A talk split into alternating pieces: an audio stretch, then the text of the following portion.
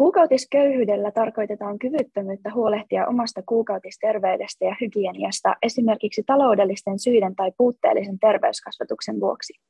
Millainen kuukautisköyhyystilanne meillä on täällä Suomessa? Minä olen Nea Kilpinen ja kanssani kuukautisköyhyydestä on keskustelemassa Zoomin välityksellä UN Womanin viestinnän vastaava Emma Winiekki. Tervetuloa. Kiitos. Emma Winiekki, miksi kuukautisköyhyydestä olisi tärkeää keskustella 2020-luvun Suomessa? No ihan ensinnäkin sen takia, että kuukautisköyhyys meillä Suomessakin on ihan oikea olemassa oleva ongelma. Ja minusta tuntuu, että kovin moni ei ehkä ajattele, että se meillä voisi olla ongelma tai että kuukautisiin ylipäätään Suomessa liittyy ongelmaa. Ja mä luulen, että esimerkiksi mediassa niin keskustelu kuukautisten ympärillä aika paljon saattaa fokusoitua vaikka siihen, että esimerkiksi sosiaalisessa mediassa tänä päivänä niin, niin tota, on aika yleistäkin, että kuukautisia pyritään normalisoimaan esimerkiksi kuukautiskiertoon liittyvillä kuvilla tai jaetaan omia kuukautiskokemuksia. Se on, se on tosi hyvä ja se on tosi tärkeää ja sillä puretaan sitä stigmaa ja häpeää ja vääriä uskomuksia, jotka liittyy kuukautisiin. Mutta mä luulen, että sen keskustelun alle saattaa sitten hävitä se tosiasia, että meillä on tosiaan Suomessakin ihmisiä, joilla ei yksinkertaisesti ole varaa hankkia niitä kuukautistarvikkeita, mitä he tarvitsisivat omien kuukautensa aikana, mikä totta kai vaikuttaa heidän arkeen ja elämään sitten huomattavasti mahdollisesti joka kuukausi, ja, se on sellainen asia, mistä meillä ei ole ehkä ihan hirveästi vielä puhuttu, ja mun mielestä siitä, siitä pitäisi puhua kyllä paljon enemmän, ja sille asialle pitäisi meilläkin konkreettisemmin tehdä jotain. Kuukautisköyhyyttä ja sen seurauksia herkästi vähätellään Suomen kaltaisessa hyvinvointivaltiossa, kuten sanoit, koska ilmiö liitetään herkästi pelkästään kehitysmaihin. Kuukautisköyhyyttä kuitenkin esiintyy Suomessakin, niin kuin mainitsit, muun muassa opiskelijoiden ja vähemmistöjen keskuudessa. Miksi kuukautisköyhyyteen ei suhtauduta Suomessa vakavasti? No mä luulen, että siinä on ehkä jotenkin just se kuvitelma, että se ei olisi oikeasti ongelma, että eihän meidän kaltaisessa hyvinvointivaltiossa, missä kuukautistuotteita on ikään kuin hyllymetreittäin saatavilla, että eihän, että eihän se niiden hankkiminen voi olla ongelma. Ja jotenkin minusta tuntuu, että se koko köyhyyskeskustelu Suomessa usein, usein vielä pyörii sillä tasolla, että jotenkin se suomalainen köyhyys, mistä ei nähdä monessa kohtaa niin kuin jotenkin tarpeeksi oikeana tai tarpeeksi vakavana tai tarpeeksi syvänä köyhyytenä, niin se on täysin virheellinen kuvitelma, meillä on Suomessa erittäin suuria tuloeroja eri yhteiskuntaluokkien välillä ja, ja tota, ne henkilöt, keitä sitten köyhy, kuukautisköyhyys koskee, niin he on myöskin henkilöitä, joihin tämä niin köyhyys ja vähävaraisuus vaikuttaa heidän elämän monilla muillakin osa-alueilla, että ethän sä ole köyhä vaan, vaan siinä suhteessa, että sä et voi hankkia kuukautisiteitä, vaan jos sun on vaikeuksia hankkia kuukautisiteitä, niin se tarkoittaa sitä, että sä olet vähävarainen ja köyhä ja sulla on niin hankaluuksia todennäköisesti myöskin äh, hankkia muita perustarvikkeita päivittäiselämääsi. Ja, ja se kuukautistuotteiden äh, hinnoittelu tai se, että, että sulla ei ole niihin varaa, niin se on suunnattoman suuri henkinen lisäpaine ja stressi, puhumattakaan siitä, että sillä on myöskin terveysvaikutukset, se on hygieniakysymys, sillä voi olla, voi olla tulehduksen riskiä, se voi vaikuttaa sun työssä käymiseen, se voi nuorilla tytöillä ja naisilla vaikuttaa koulussa käymiseen. Ja meillä Suomessa ei ole tehty tutkimuksia siitä, että minkä verran tytöt mahdollisesti on poissa koulusta kuukautistensa takia, johtui se nyt sitten kuukautiskivuista, tai sitten siitä, että heillä ei ole varaa hankkia kuukautistarvikkeita. Mutta esimerkiksi Britanniassa ja Uudessa-Seelannissa, jotka myöskin on varsin varakkaita hyvinvointivaltioita, niin näissä on tehty tutkimuksia, ja molemmissa maissa tutkimusten perusteella niin se on ollut yllättävän suuri prosentti tytöistä, jotka jättää menemättä kouluun nimenomaan sen takia, että heillä ei ole varaa hankkia kuukautistuotteita. Ja tämä on myös sellainen ongelma, mikä varmasti niin kuin ajatellaan, että se tapahtuu tuolla jossain kaukana meistä hyvin erilaisissa ja köyhemmissä maissa, että tytöt ei voi mennä kouluun, koska heillä on kuukautiset. Mutta tosiasiassa sitä tapahtuu myöskin länsimaissa, ja ensinnäkin se ongelman ymmärtäminen ja mittaaminen olisi tosi tärkeää, että me tiedettäisiin, mikä se tilanne Suomessa nyt tällä hetkellä on, ketä ne on ne tytöt, keihin se vaikuttaa, ja naiset, keihin se vaikuttaa eniten, ja ihmiset ei ainoastaan naiset, vaan ylipäätään ihmiset, joilla on kuukautiset, ja, ja sitten mitä, mitä on konkreettiset teot, mitä voidaan tehdä sitten tämän tilanteen parantamiseksi. Eli kuukautisköyhyyttä olisi syytä tutkia myös Suomessa? Kyllä mun mielestä, koska mun käsittääkseni niin sellaista kovin, kovin niin kuin selkeää tietoa ja dataa meillä ei siitä Suomessa ole, että kuinka moniin ihmisiin tämä vaikuttaa. Ja mä uskon, että sen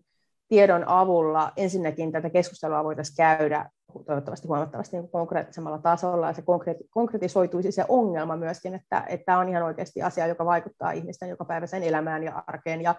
henkiseen hyvinvointiin ja fyysiseen hyvinvointiin ja heidän suoriutumiseen ja työkykyyn ja moniin asioihin. Ja, ja sitten taas myöskin kun tiedettäisiin sen ongelman laajuus, niin silloin voidaan myöskin paremmin suunnitella ne niin kuin interventiot ja, ja konkreettiset asiat, mitä voidaan tehdä ja mitä ehkä tarvitsisi tehdä, että sitä tilannetta saataisiin parannettua. Kuukautisköyhyyteen ja ylipäätänsä kuukautisiin yhdistetään laaja kirjo erilaisia tasa-arvoon liittymiä ongelmia, kuten sukupuolittuneita kuluja. Emma Viniekki UN Womanilta, mitä muita tasa-arvo-ongelmia kuukautisköyhyyteen liittyy? Äh, nyt globaalilla tasolla, äh, kun puhutaan, niin silloin tämä on vielä huomattavasti monimutkaisempi ja monisyisempi asia kuin, Suomen tasolla, että äh, se kuukautishäpeä ja kuukautisstigma on todella vahvaa monin, paikoin maailmaa ja pahimmillaan johtaa siihen, että nuoret tytöt ja naiset eristetään yhteisönsä ulkopuolelle kuukautisten aikana ja heitä ehkä pidetään jollain tavalla epäpuhtaina ja kuukautiseen liittyy paljon myyttejä ja, ja väärinkäsityksiä ja ymmärryksiä ja ihan pahimmillaan se on johtanut esimerkiksi Nepalissa siihen, että nuoria tyttöjä on kuollut näissä niin sanotussa kuukautismajoissa, mihin heidät erestetään kuukautistensa aikana. Että, että siis pahimmillaan se tarkoittaa sitä, että puhutaan ihan tyttöjen hengestä. Suomessa tietysti meillä ei onneksi sellaista ongelmaa ole, mutta että se, se kaikki semmoinen häpeä ja stigma ja marginalisaatio, mitä vieläkin kuukautisiin liitetään, vaikka sitä keskustelua käydään eri tasoilla. Mä luulen, että se on aika kuplautunutta Suomessa se keskustelu, eli niin kuin, tiettyjen kuplien sisällä se kuukautisesta ja puhuminen hyvin avoimesti ja vapaasti ja ja kuukautiskuppien näyttäminen, missä näkyy kuukautisverta ja se ajatus niin kuin siitä, että kuinka hölmöä se on, että, että sidemainoksissa se veri on aina sinistä, että miksei voida niin kuin näyttää asioita niin kuin ne on, koska siinä ei ole mitään hävettävää, niin se on, on niin kuin normalisoitunut. Mä luulen, että se on aika, aika niin kuin kuplautunutta, että, että sitten taas on paljon ihmisiä Suomessakin, jotka varmasti vielä ajattelevat, että, että miksi niistä nyt sitten tarvii niin paljon puhua. Toisaalta sitten nuorille tytöille, kun kuukautissa on alkamassa esimerkiksi, olisi hirvittävän tärkeää, että heillä olisi kaikki se tieto saatavilla, mikä kuukautisiin liittyy, mutta ei ainoastaan tytöille, vaan myös pojille, myös muun sukupuolisille, olisi hirvittävän tärkeää, että Suomessa päästäisiin keskustelussa myöskin jo sille tasolle, että, että kuukautiset ei riipu siitä, oletko sinä tyttö vai poika vai, vai muun sukupuolinen, vaan kaikki sukupuolet voivat saada kuukautiset, ja että tavallaan että sitä rikottaisi niitä semmoisia hyvin vanhakantaisia ja stereotyyppisiä ajatuksia kuukautisista, mitkä tuottaa sitä häpeää ja myöskin ehkä estää sitten niitä ihmisiä, kuukautiset on, niin, niin oikeasti hakemassa sitä apua, mitä he mahdollisesti tarvitsevat ymmärtääkseen, mistä on kyse. Sitten toisaalta se kuukautiskipuihin liittyvät niin kuin, äh, myytit tai se ajatus siitä, että se ei jotenkin ole oikeaa ja puhutaan niin suklaalevyistä sun muista, mutta kuukautiskivuthan voi olla todella äh, niin kuin vahvat ja, ja, ja vaikeat tosi monille, ja niin, niin vahvat ja vaikeat, että se tarkoittaa sitä, että sä et voi mennä kouluun tai sä et voi mennä lääkäriin, ja se, että nämä asiat otetaan vakavasti ja ymmärretään se, että tämä ei ole mitään niin kuin hormonaalista hössötystä ja se ei ratkea siellä Fatserin sinisellä, ei niin, että siinäkään ole mitään pahaa Fatserin sinistä kaikille, ketkä sitä haluaa, mutta myöskin se, että, että nämä asiat otetaan vakavasti ja että he, ihmiset, joilla on kuukautiset, niin he kokee, että heidän tilanteensa otetaan vakavasti ja he tietää myös mistä hakea sitä, sitä apua. Ja, ja sitten tähän liittyen, niin kuukautisiinhan niin liittyy myös muita kulueriä kuin pelkästään ne siteet ja tamponit tai kuukuppi, esimerkiksi ne särkylääkkeet, että se, että, että mitä kaikkea niihin kuukautisiin liittyy, niin, niin se menee niin kuin sen sidehyllyn, kaupan sidehyllyn niin kuin ohi laajemmalle. Ja mun mielestä se, siitä, siitä tota, keskusteleminen todellakin on tasa-arvokysymys ja, ja se on tosi monisyinen tasa-arvokysymys ja se liittyy myöskin sukupuolen moninaisuuteen, se liittyy siihen, miten me puhutaan meidän kehoista, mikä määrittää sukupuolta, ää, millaiseksi me kuukautiset mielletään ja kelle ne tulee ja, ja kaiken sen semmoisen niin monimuotoistamisen. Miten näihin tasa-arvo-ongelmiin voitaisiin puuttua? No mä luulen, että, että tämä keskustelu niin se on varmasti niin kuin yksi hyvin tärkeä asia, että, että saataisiin tästä sellaista niin kuin asiantuntijatasoista julkista keskustelua enemmän. Myös poliitikkojen ja päättäjien kesken eduskunnassa. Suomessa on käyty keskustelua tästä verotuskysymyksestä, eli tällä hetkellä Suomessa kuukautistuotteet kuuluu vielä korkeampaan verotusluokkaan, eli niiden arvonlisävero on se 24 prosenttia, toisin kuin muilla apteekkituotteilla, millä se on 10 prosenttia, niin mä sanoisin, että se nyt olisi aivan ihan ensimmäinen minimi, ikään kuin, että se tiputettaisiin se verotusaste sinne 10 prosenttiin. Skotlanti maailman ensimmäisenä maana on tehnyt kuukautistuotteista jo ilmaiseksi, äh, tehnyt ne niin ilmaiseksi kaikille, ja tosi moni muu maa on ainakin lähtenyt siihen, että, että näitä, tota, tätä veroastetta vähennettäisi. Ja vuonna 2019 Euroopan parlamentti on jo hyväksynyt tämmöisen sukupuolten tasa-arvoon ja veropolitiikkaan liittyvän päätöslauselman, joka kannustaa jäsenmaita poistamaan tämän niin sanotun tamponiveron. Ja Suomessa sitä ei ole vielä tehty, ja se on tosiaan tämmöinen päätöslauselma, ja se on suositus, eli se ei ole mikään määräys, mutta että, että mä itse niin näkisin, että tämä veronalennus on se pienin ja ensimmäinen askel ja hyvin, ja sillä voisi olla jo hyvin suuri vaikutus, mutta sen lisäksi niin se, että kuukautistuotteita olisi ilmaiseksi saatavilla tietyissä paikoissa, esimerkiksi vähintään kouluterveydenhoitajilla, terveysasemilla, niitä voidaan niin miettiä sitten, olisiko sosiaalitoimistossa kenties, että ne henkilöt, kellä oikeasti ei ole varaa niin kuukautistuotteisiin, tai ketkä joutuu miettimään sitä, että ostanko mä tänä, tänä päivänä näitä niin siteitä, kun mulla alkoi menkat, vai ostanko mä jonkun muun vaippoja vauvalle, niin, niin, niin että he tietäisi, että on paikkoja, mistä he voi hakea niitä, niitä tuotteita ilmaiseksi, jos heillä ei ole niihin varaa, niin mä niin näkisin, että kyllä niin nämä, nämä nyt olisivat ihan ensimmäiset äh, konkreettiset asiat, mitä Suomessa pitäisi lähteä edistämään. Siitä päästäänkin äh, seuraavaan kysymykseen, eli miksi Suomessa ollaan haluttomia puuttumaan tähän niin kutsuttuun tamponiveroon? No se on äh, vaikea kysymys. Suomessa on paljon äh, sekä poliittisia puolueita että päättäjiä, äh, on paljon tota, kansalaisyhteiskunnan toimijoita, jotka on puhunut tästä asiasta pitkään ja hyvin voimakkaasti ajaa sitä, että, että tälle tamponiverolle pitäisi Suomessa tehdä jotain, vähintään tiputtaa sitä alempaan luokkaan tai, tai sitten poistaa tai tehdä, tehdä nämä tuotteet niin kuin,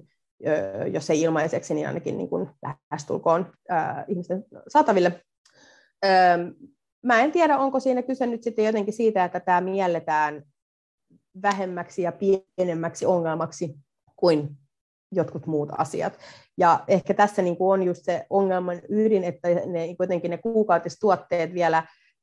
niin kuin nähdään semmoisena ei-välttämättömyytenä ja jonkunlaisena niin kuin luksustuotteena, mitä ne ei tietenkään ole, koska joka ikinen ihminen, kelle kuukautiset on ollut, niin tietää sen, että kun sun kuukautiset alkaa ja kun sulla on kuukautiset, niin sulla on oltava, on oltava se side, sulla on oltava se tamponi tai sulla on oltava se kuukuppi tai kuukautispöksyt, tai, tai, mutta että, että ilman mitään niin ei, ei voi niin kuin toimia. Että siinä sä et poistu kotoasi sitten siinä tapauksessa, että, että kyse ei ole luksustuotteesta, kyse ei ole asiasta, joka ei olisi välttämätön. Tämä on välttämätön kaikille niille ihmisille, kelle kuukautiset tulee. Ja ne kuukaudet tulee kerran kuukaudessa, kestävät neljästä päivästä noin viikkoa, ja olikohan se nyt noin 40 vuoden ajan keskimäärin ihmisellä ne kuukautiset on, niin tota, siinä on aika, aika niin kuin,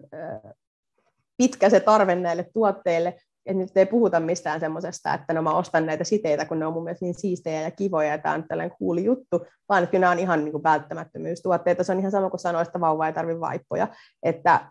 et, ei ole, ei ole niin mitään järkeä ajatella tätä niin, että tämä ei olisi tärkeä tai vakava asia, mutta, mutta tietysti niin kuin päättäjillä ja on, on omat prioriteettilistansa ja totta kai on kilpailevia prioriteetteja.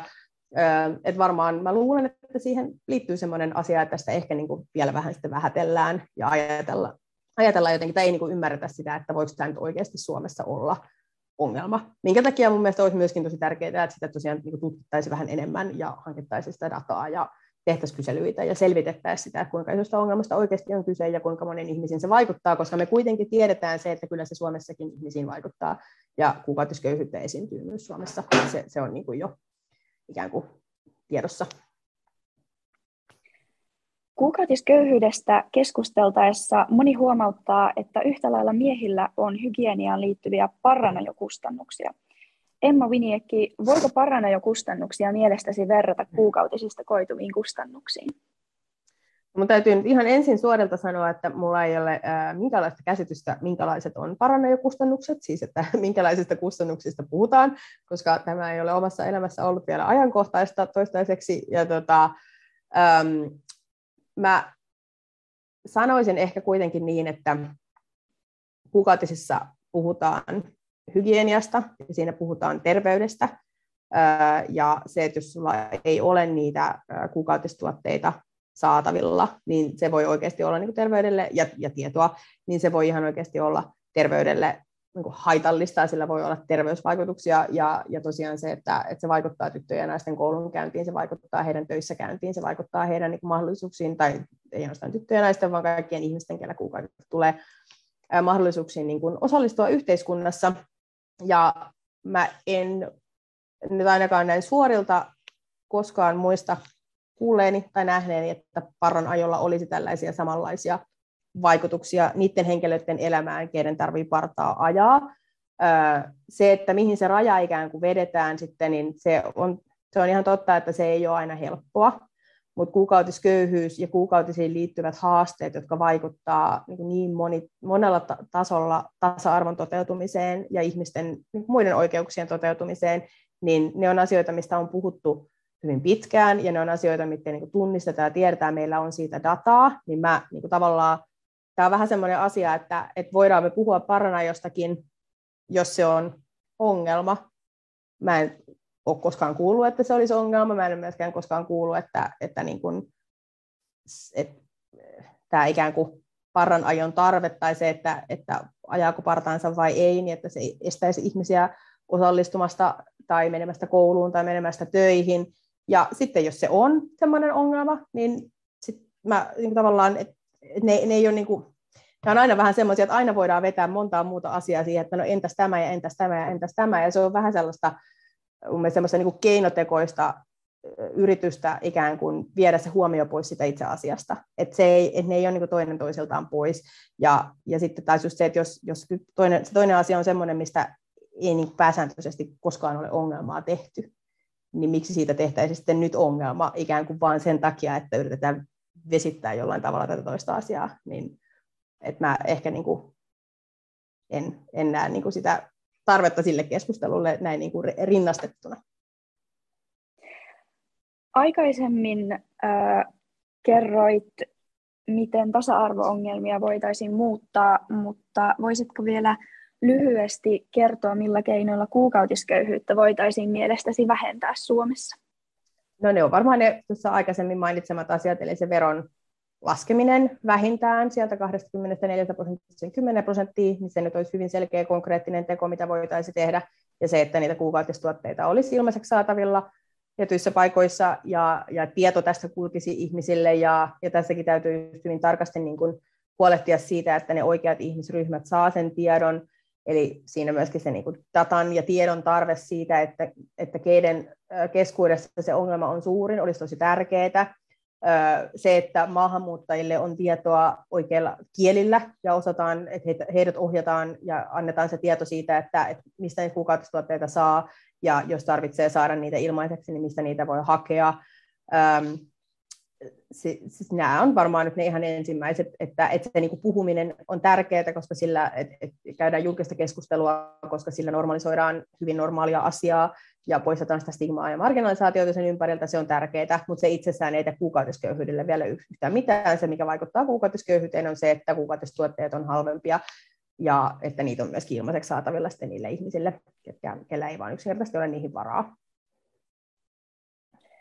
Keskustelimme tänään Radio Moreenissa kuukautisköyhyydestä Suomessa. Kiitos haastattelusta UN Womanin viestinnän vastaava Emma Viniekki.